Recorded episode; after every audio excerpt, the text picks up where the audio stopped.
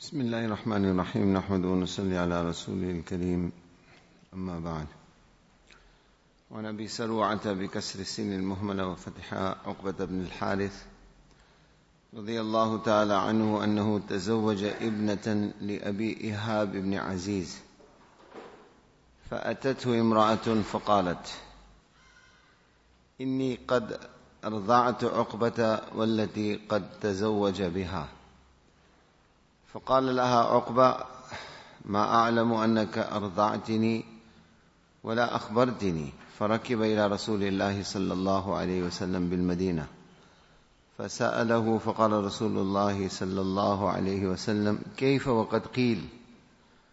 ففارقها عقبة ونكحت زوجا غيره رواه البخاري. We began the discussion or an introduction to it yesterday. That Rasulullah said, يحرم من الرضا ما يحرم من النسب. يحرم من الرضا ما يحرم من النسب. That relationship that is formed through foster, in other words, breastfeeding, that relationship that is formed, whatever is established through that will be of the same level as normal lineage. In other words, like you cannot get married to your blood sister in the same way if someone becomes your foster sister, in other words, the mother of that child breastfed you, then automatically she becomes your foster sister, so any relationship between the two of you will be haram and forbidden. Uqba bin Haris radiallahu ta'ala anhu is the name of the Sahabi. He says that I made nikah with the daughter of Ihab bin Aziz.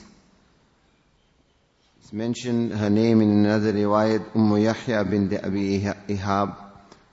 And that was actually her laqab, her title, her actual name was Ghaniya. So in any case, he married her and he says that a woman came to him. Another riwayat it comes Imra'atun Sauda, a dark-skinned woman or a black woman. And she said to Uqba bin Haris radiallahu ta'ala anhu that when you were an infant, I breastfed you and your wife who you got married to Ghaniya radiallahu anha or Ihab bin Aziz, she said, I breastfed her also. So Uqba was shocked when he got this news. Obviously it's natural, he would be shocked. Because in essence what this woman is saying, that you got married to your sister. In other words, your foster sister, and as we mentioned the hadith in the beginning, this is totally forbidden and haram. It's almost like getting married to your own sister. So when he heard this, he was very, very worried, very, very concerned, and his immediate reaction was, he said, I had no idea that you had breastfed me, nor did you inform me before this. You have only come and informed me now. So in order to get clarity as to what he should do or what is the Islamic injunction in this particular instance, فَرَقِبَ إِلَىٰ رَسُولِ اللَّهِ صَلَّى اللَّهُ عَلَيْهِ وَسَلَّمَ بِالْمَدِينَةِ he wrote to Rasulullah sallallahu alayhi wasallam in Medina Sharif. In other words, at that time Uqba bin Haris radiallahu ta'ala was a resident in Makkah Mukarramah. So he undertook the journey to Medina Sharif. فَسَأَلَهُ And he asked Rasulullah sallallahu alayhi wasallam. Now before we go further, the first question here that ulama ikram raise, or that is discussed under this particular hadith, is that this woman who was in all, in the, in, to all instances and purposes, a total stranger comes and says that listen, when you were a baby, I breastfed you. So I am actually your foster mother. And I breastfed the woman whom you are married to, so she is your foster sister. Now, the claim of one woman who is a total stranger, through this, does such a relationship become established? And does this nikah break? So that is the first question that ulama kiram raised with regards to this riwayat. According to Imam Ahmad bin Hanbal rahimahullah, or the Hanbali mazhab, Imam Ahmad bin Hanbal is of the opinion that the, when it comes to establishing a foster relationship, the testimony of one woman on her own is sufficient. And he cites this particular hadith as proof of this. That to establish a foster relationship, here was one woman on its own. And we can see from the response that Nabi Pak Sallallahu gives, that in this particular instance, foster relationship was established and this nikah was brought to an end. On the other hand, Imam Abu Hanifa rahimahullah and majority of the scholars say that to establish a foster relationship, minimum you need the testimony of one man uh, and two women or two men. Two men or one man and two women to establish a foster relationship. So then the question is, how come in this particular hadith, whatever occurred, they say that in this particular hadith, Rasulullah sallallahu alayhi wasallam advised Uqba to separate himself from his wife because of, in order to exercise taqwa and caution. In other words, coming back to the riwayat itself, when Uqba bin Haris came to Rasulullah sallallahu alaihi wasallam in Medina Sharif and he said, Ya Rasulullah, I'm married to so and so. Now a total stranger has come and this is what she says, that she breastfed me in infancy and she breastfed my wife. So, Ya Rasulullah, what must I do? So Rasulullah sallallahu alayhi wasallam responded and said, Kayfa waqad qeel. That Uqba, how can you carry on with this nikah? How can you carry on with this relationship when whatever has been said has been said? In other words, this blemish or this blot or this doubt or this uncertainty will always be hanging over your head. Is she my sister? Is she not my sister? Is it haram for me to stay with her? Is it not haram for me to stay with her?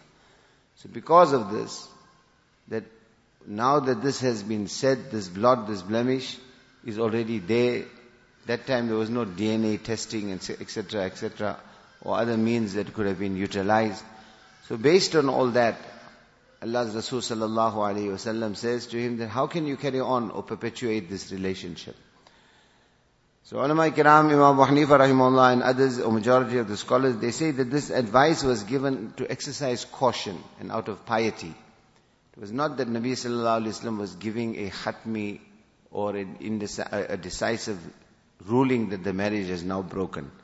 But nevertheless, based on what Rasulullah ﷺ said, فَفَارَقَهَا عُقْبَى وَنَكَحَتْ زَوْجًا غَيْرَهُ Uqba radiallahu ta'ala separated himself from her and he married someone else. That is one explanation ulama ikram give that Rasulullah sallallahu alaihi wasallam gave this ruling because to, in order to exercise taqwa and caution. And the other explanation ulama ikram give that in this particular instance, Nabi sallallahu alayhi wa is sahib wahi. He receives wahi, uh, revelation from Allah subhanahu wa ta'ala. Allah ta'ala informed him through wahi and revelation that the claim of this woman is true and correct. And that in fact Uqba is married to his foster sister. This is why Rasulullah sallallahu alayhi wa advised him in that particular manner that you should separate yourself. But this hadith is a very, very clear example of the sabak and lesson that is taught throughout this chapter. That when something is doubtful, then it is better for you. When something is doubtful and there's credible grounds for doubt, then it is better that you abstain from it. In this particular instance, according to majority of the scholars, this foster relationship was not established. Because there was not two male witnesses. Nor was there one male and two female. This was one solitary woman. So they say this relationship was not established. Yet, yet Uqba separated himself from her in order to stay away from the doubt. So we find that it is a very clear example as to what our reaction should be wherever there is an element of doubt, etc As we see is the overriding theme in most of these ahadith in this chapter that we have discussed. وعن عائشة رضي الله تعالى عنها قالت كان لأبي بكر الصديق رضي الله تعالى عنه غلام يخرج له الخراج وكان أبو بكر رضي الله تعالى عنه يأكل من خراجه فجاء يوما بشيء فأكل منه أبو بكر فقال له الغلام تدري ما هذا؟ فقال أبو بكر وما هو؟ قال كنت تكهنت لإنسان في الجاهلية وما أحسن الكهانة إلا أني خدعته فلقيني فأعطاني بذلك هذا الذي أكلت منه. فأدخل أبو بكر يده فقاء كل شيء في بطنه رواه البخاري Aisha radiallahu ta'ala anha is the narrator. She says that Abu Bakr Siddiq radiallahu ta'ala anhu had a slave, يخرج له الخراج, and the slave used to earn for Abu Bakr radiallahu ta'ala anhu. As we know, in the time of Rasulullah prior to that also, slavery was existent. One of the uh, uh, one of the relationships or one of the conditions or contract contractual obligations that used to exist between a, a slave and his master or his owner was that in some instances the owner would say to the slave would set a, a stipend or an amount that listen every day you must work. And from whatever you earn they would set an amount. In our terms our understanding say okay 10 rand is mine. They used to call this kharaj. So the slave would earn whatever profession he had whether he was a laborer or whatever it is. And if he earned anything more than that he would keep the excess money but whatever the set amount was set, that kharaj, he would pay to his master every day. So like that, Abu Bakr radiallahu ta'ala who had an, uh, an, agreement or association with this particular slave, يُخْرِجُ لَهُ الْخَرَاج Every day he would earn and he would give to Abu Bakr radiallahu ta'ala anhu. And Aisha radiallahu ta'ala says, وَكَانَ أَبُو بَكْرٍ يَأْكُلُ مِنْ خَرَاجِهِ Abu Bakr radiallahu ta'ala anhu would eat from the earnings of the slave. So one day, the slave brought something to Abu Bakr radiallahu ta'ala anhu. It's mentioned in other riwayat that it was the practice of Abu Bakr radiallahu ta'ala anhu normally. In normal instances, he would ask the slave, how did you procure whatever you brought today? And based on the response of that slave would be the reaction of Abu Bakr radiallahu ta'ala anhu. Inadvertently, this particular day, this person, the slave brought something to Abu Bakr. Abu Bakr Maybe he was preoccupied, so he didn't ask him. In that instance, he didn't ask him that where did you earn this from? So he consumed it without asking. And then after cons- consuming it, فَأَكَلَ مِنْهُ أَبُو بَكْرَ رَضِيَ اللَّهُ تَعَالَى عَنْهُ Without Abu Bakr asking, on his own the slave addressed him and said, تَدْرِي مَا هَذَا Do you know where I earned this from? Do you know where I earned this from? Why would the slave all of a sudden just mention this? Because it was normally Abu Bakr used to exercise caution and ask. Today inadvertently he didn't ask. So the slave on his own, after Abu Bakr radiallahu ta'ala had consumed from this, he said to him that, do you know where I earned this from? So Abu Bakr radiallahu ta'ala asked him, from where is it? How did you procure this, whatever you brought? So the slave said, I used to work as an astrologer for someone.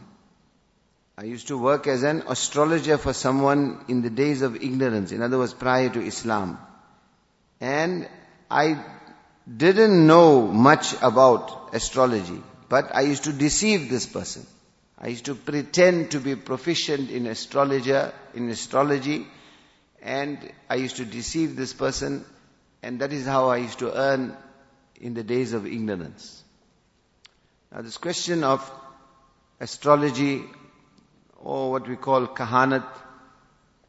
This is something that was in vogue prior to Islam amongst the Arabs, also amongst the non-Arabs.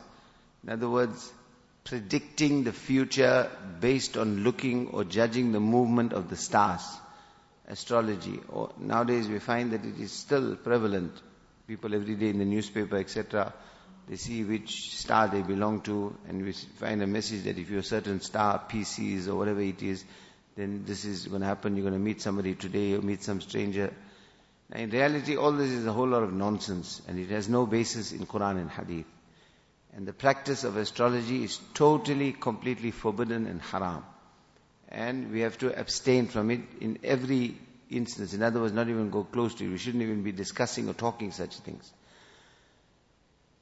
So, in the days of ignorance, this person used to do this. And what was even, what we might say in crude terms, add fuel to the fire, was he didn't even know how to do astrology. That time they had some sort of basis by which they used to do astrology. So he says, I, I didn't, kahan, I didn't even know, I used to deceive, khadatu, I used to deceive this person.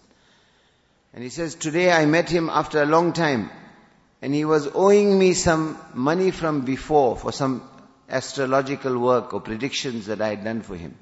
فَأَعْطَانِي هَذَا الَّذِي أَكَلْتَ مِنُّ So in exchange for that, he gave me this from which you consumed. Inshallah, we'll continue. Subhanallah.